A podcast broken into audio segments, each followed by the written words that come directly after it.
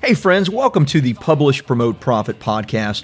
I'm Rob Kosberg, and every week I show you how to use a best selling book to grow your income and your impact.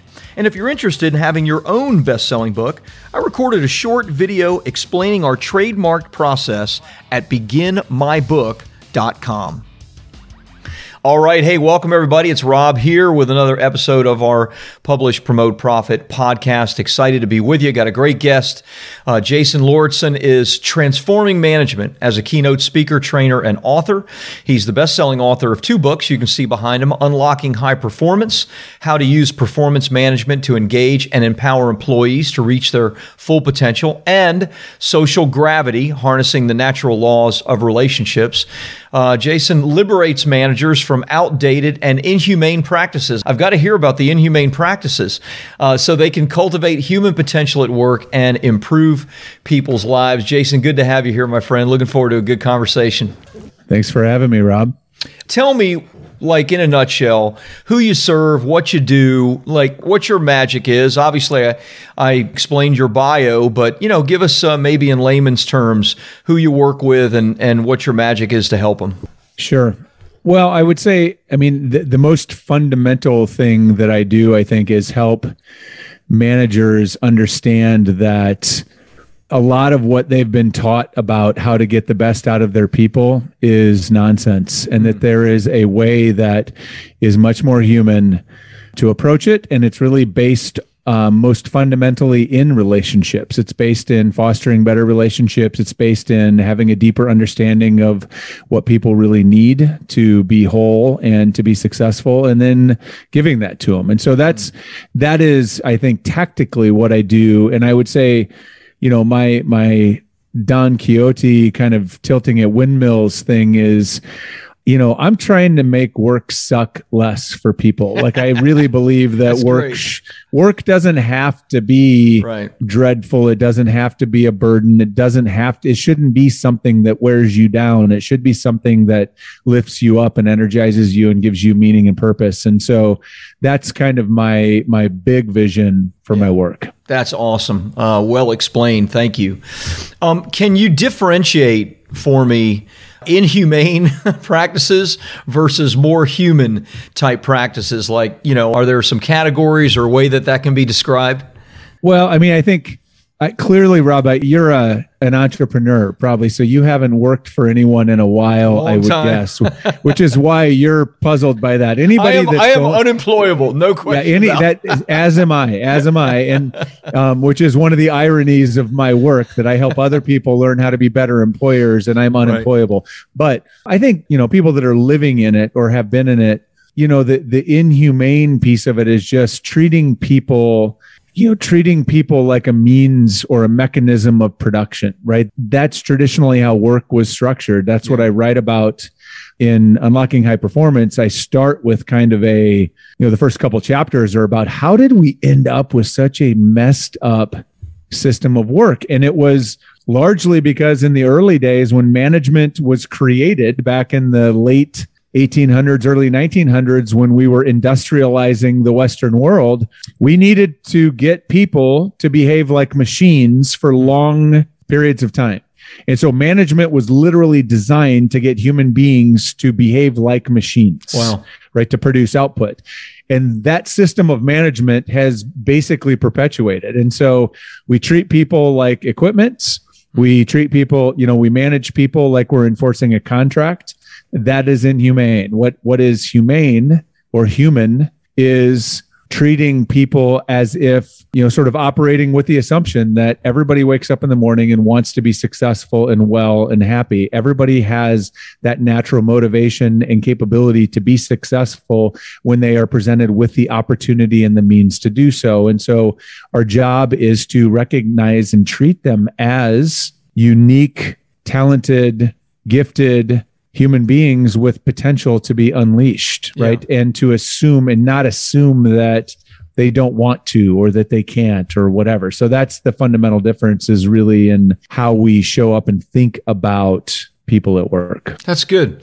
That's really helpful. You know, I would assume you probably know these statistics a lot better than me, but I would assume that some of this has also grown out of a need within corporations and businesses because well, in the past, you know, our fathers and grandfathers worked at a company for 35 or 40 years, perhaps being treated like a machine and maybe acting uh, like that machine. But it certainly seems like more recent generations, it's more transient right? People aren't staying at jobs for 35 or 40 years. They're, I guess they're seeking fulfillment. They're seeking something more than mm-hmm. just the monetary exchange. So is this an outcropping of like, wow, we've got to get our stuff together as a business because this isn't working for this generation? Yes. And actually, it's being amplified, you know, in this moment, right? There's the conversation about the great resignation. The pandemic actually took what you just described. And if that was kind of some embers or some sparks that were out there and threw a, a bucket of gasoline on it. And now we have this fire that's burning of people yeah. being like, no more. I'm not yeah. doing this. I'm not, I'm not, I'm not okay with being treated like this. But I think also, also work has changed, right? 50, 60, 70 years ago, a lot of the means of production, the things we did is we, we sat and we ran machines or we mechanically, you know, we were doing rote kind of mechanical tasks and it was based on using our muscles and using repetitive motion. Whereas right. today we need people's ingenuity and creativity. We live in an innovation and information economy. And so, people are still a means to creating work product, but we're more dependent on the innate capabilities of human beings, sort of the really messy, complicated, beautiful stuff right. that we didn't want. Like before, that was a that was a, a bug in the system back in the old days. Yeah. Whereas today it's actually what we need. And so I think it's both. It's people are expecting something different and work needs something different. The kind yeah. of businesses we're in require something different. So it's both. Yeah, I had an interesting conversation with my uh, middle son. He's 27. He works for JPL NASA. And uh, he was asking me what I thought of this uh, anti work movement. Mm. Uh, we had a long mm-hmm. conversation about that. And, um, you know, I know a little bit of it, not probably not enough to have a inspired conversation on it, but he and I certainly had a good conversation. I, I do believe that people are are built. You know, again, I have a anecdotal uh, evidence of this, but I do believe that there's a desire for us to be productive. Like in an individual, I think we want to produce something. We want to do something that lasts, that uh, gives us inspiration, etc. And there must be this tremendous frustration with people that are kind of throwing their hands up in the air, especially after the pandemic, and are like, hey, you know, I'm just going to find a way not to work at all.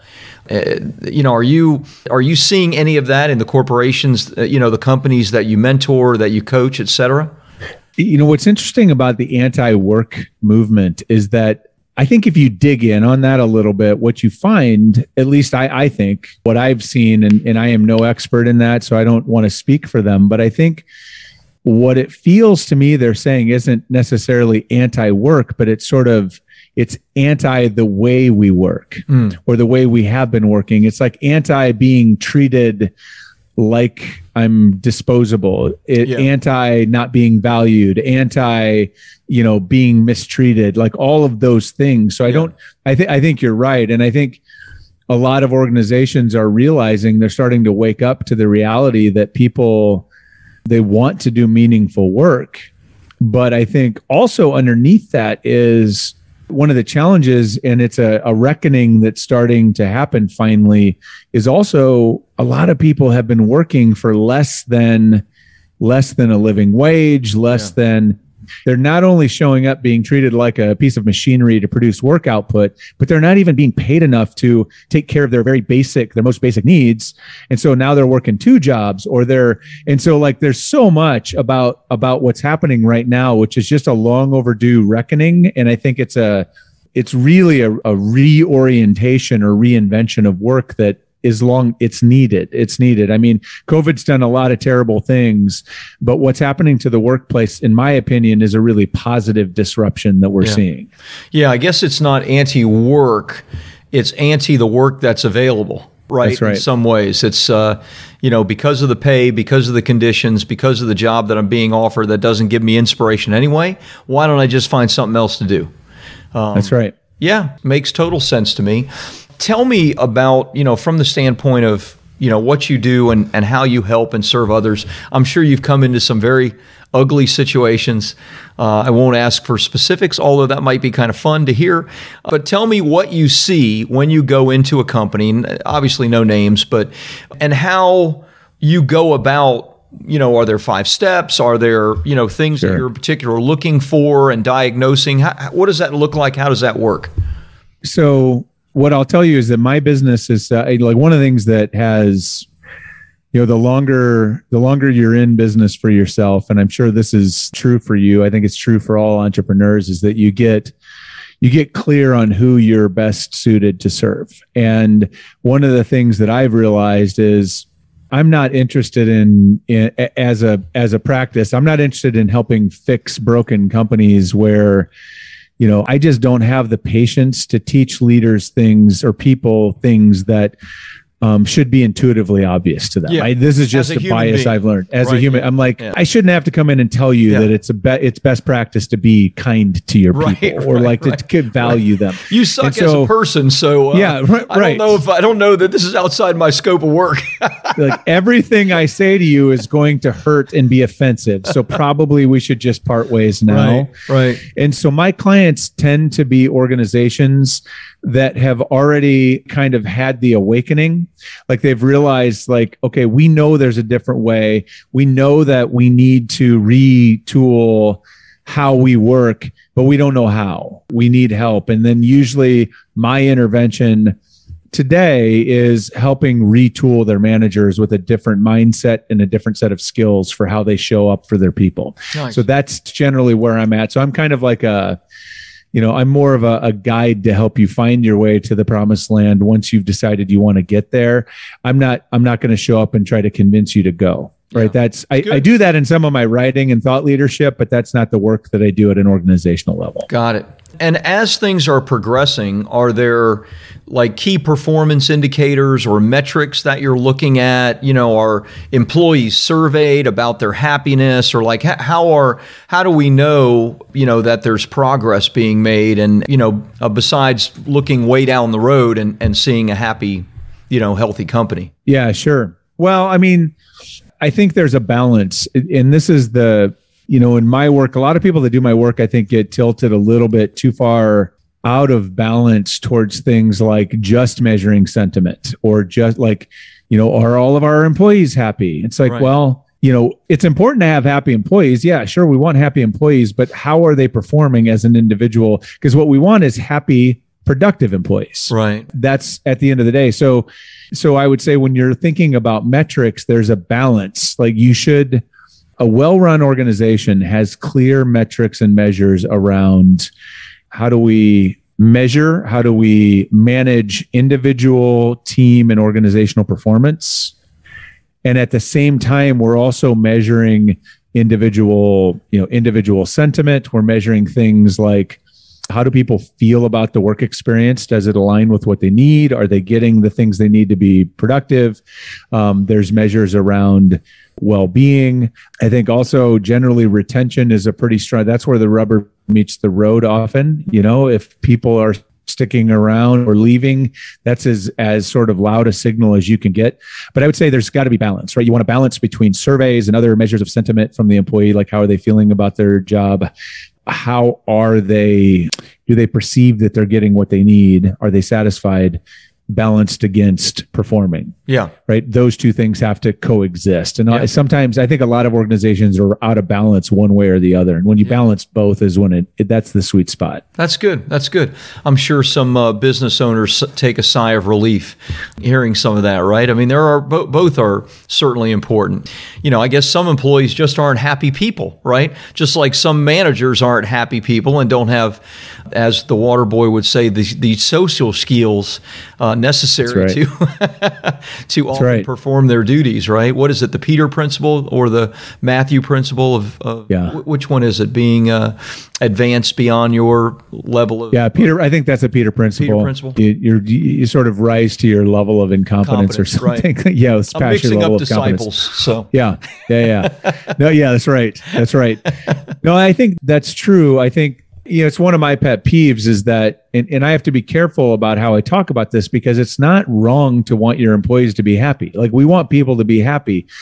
But at the same token, happy isn't the outcome that we're after solely. Like the organization exists to perform. Right. Because if, if we're not producing the outcome that our clients need from us or that, that our customers want, then we have no reason to exist as an organization. Right. Hence, no jobs, no Right. pay, no nothing. And so performance is the imperative. And so everything exists to support performance.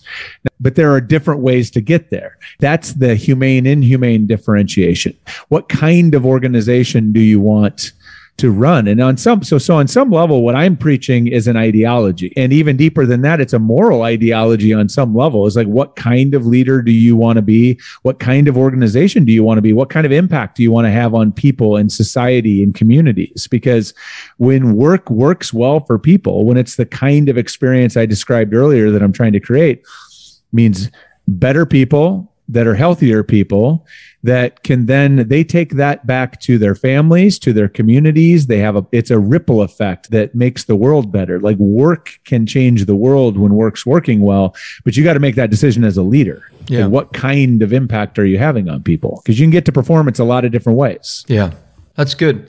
Really, really good. Let's switch gears for just a moment. You have you have two books. One seems to be more targeted than the other. Social Gravity, Unlocking uh, High Performance. Talk to me about the differences of those two books. I know and and the similarities. I know that there are threads of similarities having to do with relationships, et cetera, but but tell me about the differences of of those two books, who they're for, et cetera.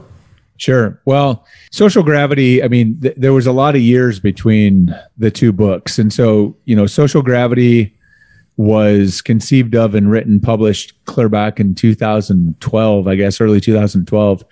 And I mean, that's what you would describe more. It's more of a self help book. It was, it's a how to book for people to understand why relationships matter, how they matter, and then how to build the kind of relationships and network you need to succeed in your life, whatever that means to you. And Unlocking High Performance was more of a book for organizational leaders and human resources leaders as kind of a blueprint for how to design an organizational kind of management process to unlock the the potential and performance of their people in a way that felt good to people and produced results. And so the theme is relationships. Relationships is at the heart of all of my work, but they're very different. They're very different books. There's, you know, eight, nine, ten years difference between the writing of those two books. So I was a very different person and a very Yeah. different professional between the two as well. And frankly, even even the way that they got written, the way they got published is very different. And so they're they're two very different things, but that's who they that's who they're for. Gotcha. Now, correct me if I'm wrong, but I, I would say your Unlocking High Performance is probably uh, what's certainly your more recent book, but it's probably the book that is also maybe a little bit more targeted towards your ideal client and using it Yep. to grow your business. Is that accurate? That's true.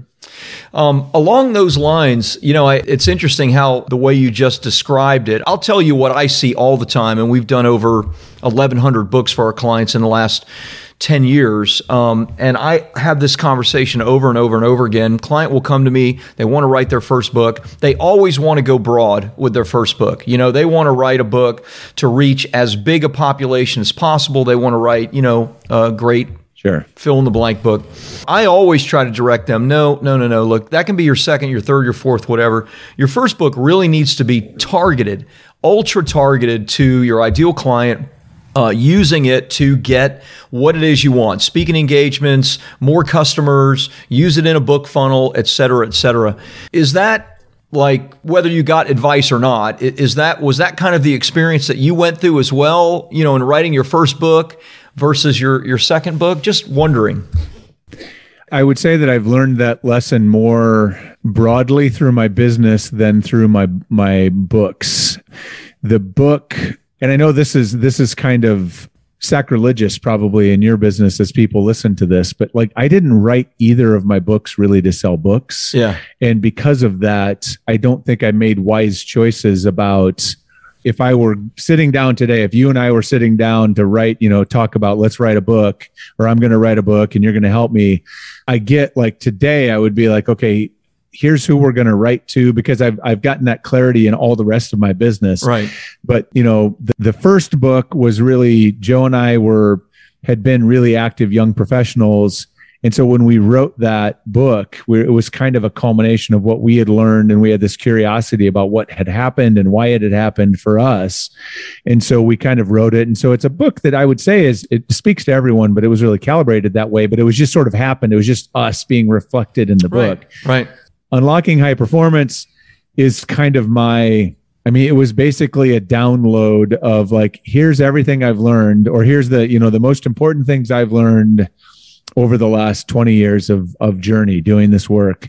And so it is not as narrow as it should be but it it certainly i had some some in mind some sense of who it was for but i would say that you know i worked with a publisher on that book and their goals weren't as niched as they probably should have been they could have been but it could have been a lot more niched i think in hindsight if I would have narrowed the focus and been more specific, we probably would have sold a lot more books. Yeah. Thank you for sharing that. Um, it's not heresy. In my Bible, that's canon, if you know what I mean. I'm like, that's what we talk to our clients about. Um, we're not trying to write, uh, you know, the next War and Peace. We're not trying to write something that's going to sell a million copies or maybe even a hundred thousand copies. Obviously, we have clients that have done that, but ideally, we're trying to write something that if it sold ten thousand copies, it will mean millions of dollars in revenue and thousands of lives impacted. And right. you know, you can always go broad if you start broad well, let's put it this way. I've, I've seen this a lot with my clients. The ones that start broad never, almost never make the kind of impact that they would have made had they started narrow. And that's right. And it's a shame uh, because you know they just believe the opposite. And maybe if those that are listening today, you know, because they've heard it from me over and over and over again, maybe hearing it from you, they'll believe it more. You know how that is. But mm-hmm. um, you know, the more narrow you can be, especially with your first book or second book, the more income and the more impact you're really going to make. And so, uh, thank you for for iterating that. That's I think really helpful for people. It's true of, I mean, that's a like that's a marketing idiom, right? I mean, that's yeah. It, it is true of all marketing. It is that the more specific you get, the more focused you are on who you serve, and the more you can speak to them directly about whatever it is they're they care about and are trying to solve. Like when you see a book and you go, "Huh, that looks like it's it's like it was written for me." You're obviously going to buy that book. And yep. and it's so counterintuitive though. That's one of the hardest lessons to learn as an entrepreneur, as an author, as whatever, because you think the broader it is, the more people can find it. Yeah. The more people it can impact. And that is the complete like if it's written for everyone, then it's speaking to no one. Yep. It's and just more, it's just more truth. noise. Just more noise in the marketplace. Uh, the only way to cut through the noise is to address somebody really specifically. And then they they take notice. They're like, "Oh, okay, that is speaking to me." All this other stuff is speaking to everybody else, so that doesn't apply to me. So, really good. Really Absolutely good. right. Talk to me about your books. We've gone into the pragmatism of uh, of writing a book.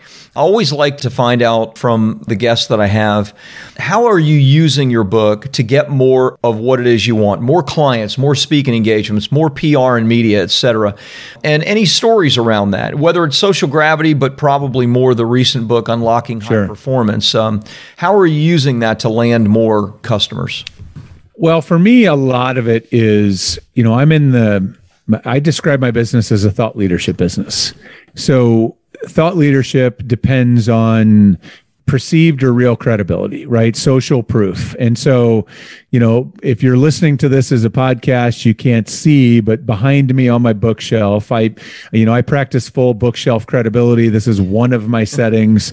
You know, I have, I have both of my books prominently facing behind me so that people understand like this is a person who has written books. And for whatever reason, we all, I mean, that's why people are listening to this. That's why people, that's why your business exists. Yep people assume if you've written a book that you must know what you're talking about, which is not indeed true. It just means you can put a lot of words on paper, but there's an assumption and that's helpful. And so for me, the way that I use my book is more so I use it probably more so as a as a mechanism as social proof that I know what I'm talking about. I use it for, you know, it's, I use it all the time. I get paid to create thought leadership constantly. And so people are always like, author of, right? And then my book is always visible in different things. And it's always, we're referencing back to it. I use it to speak, to drive speaking opportunities. I've had people, I have had people that, you know, find the book, read the book, and reach out and say, "Hey, we'd like to talk to you." And I had, I mean, I've had clients that'll find the book, read the book, reach out, and just want to hire me to help advise them about working through a project or something like that. Those and so, are great phone calls, aren't they? Oh my God, they're the best. they're the best. You're like, okay, all of that, all of that blood, sweat, and tears is yeah. now is paying off. And so, I would say that historically is how I used what I would say, and I the the caveat. And this is one thing I always tell people is and I think your your business is designed to help people with this, as I understand it. We self we self published our first book, so Social Gravity was self published. Unlocking High Performance, I went through a traditional publisher route. Partly the reason I did that was because of the whole social proof thing, right? If someone else is willing to publish your words, that's even more valuable right. sometimes. So I wanted to do both. But what I would say is that the first book was infinitely more valuable because in that case, like I could send you know like i could i could buy my own books inexpensively and i could give them out. I could send them. I could gift them. I could i used that book like crazy for years yeah. to do business development to be generous with people to you know all i did that all the time because i could I can't afford to use this book. like it costs me so much money to buy it right. that I can't afford to give it away in right. mass. And so I can give away one or two here and there, but like I can't send a team 30 copies. Yeah. Because that's going to break the bank. And so, or what, you know what I mean? Like I, I could, but I'm not going to. Yeah. And so I think it's really, it's really important to know what you want your book to do when you're making decisions about how you're to how you're to write it how you're to publish it and all of that because because it has real consequences in in the way that you can leverage it in your business. At least that's been my experience. No that's really good. You know i we do a number of things for clients. One of the things that we do maybe not as publicly is we help clients build book funnels. For my book which is a wall street journal bestseller it's published through my company, so I own 100% rights, royalties, and control. And so we run book funnels, and it cost me, you know, a couple bucks to print it. And so, you know, I can offer the book free and just pay shipping, $7.95. And yep. in essence, I can ship it, fulfill it, and print it all for less than $7.95 because I'm not having to pay retail or an inflated wholesale number through a through a publisher. And people will come to us and say, you know, I love your book funnel and and you know, I, I know what your numbers are, stats. We've sold tens of thousands of books through my book funnel and millions of dollars in revenue and uh, and they'll say, "Can you do that?" And one of the first questions I ask is, you know, who owns the rights to your book? Right. Do you own it, or or does the the publisher own it? And if they ever say publisher, I'm, the first question after that then is, okay, what does it cost for you to buy your book? And often it's 10, 12, 15 bucks to buy a book, and I'm like, you know, it probably won't work for you because that's right. It's it's now become you know too much of a loss on the front end to right. print, you know, get those books. And so it's it's you know well said, I guess, is uh, that story is just leading up to. That's right. Well, and and you know, like I said, just being clear about my you know my motivations with you know, I'm grateful. I'm grateful that I have this book. And part of the reason I have this book is because I was approached by a publisher and yeah. they, you know, they were soliciting books and I'd been thinking about writing another one. And so I knew going into it, I'm not going to get rich on this book. I knew that I knew all the downsides to it, but the reason I did it was twofold. I signed a contract because number one, I knew that that deadline would mean I'm actually going to get a book written because I yeah. have to. Yeah. And number two, I wanted, like I said, I wanted the social proof of that imprint right uh, on my book other than that, there was no I self-publishing was better in every possible single way other than those two things. And yeah. you could create your own deadlines. You don't have to sign a contract to do that. Right, that was just right. for me at the time it made sense. That is helpful. But though. putting your feet to the fire is helpful. It does. It does. it, it helps. Having someone do that, it does help. And it got it worked for me.